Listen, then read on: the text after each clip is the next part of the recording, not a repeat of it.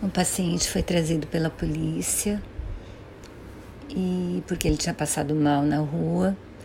Quando ele ficou sozinho comigo, ele disse: Posso ser sincero? Meu problema é que eu estou muito chateado. Na minha idade eu não consigo emprego. Minha mulher faz esse pães de mel e eu preciso vender, senão eu não consigo botar comida na mesa de casa. Eu ofereci para ele um almoço e ofereci para ele também que ele conversasse com o serviço social.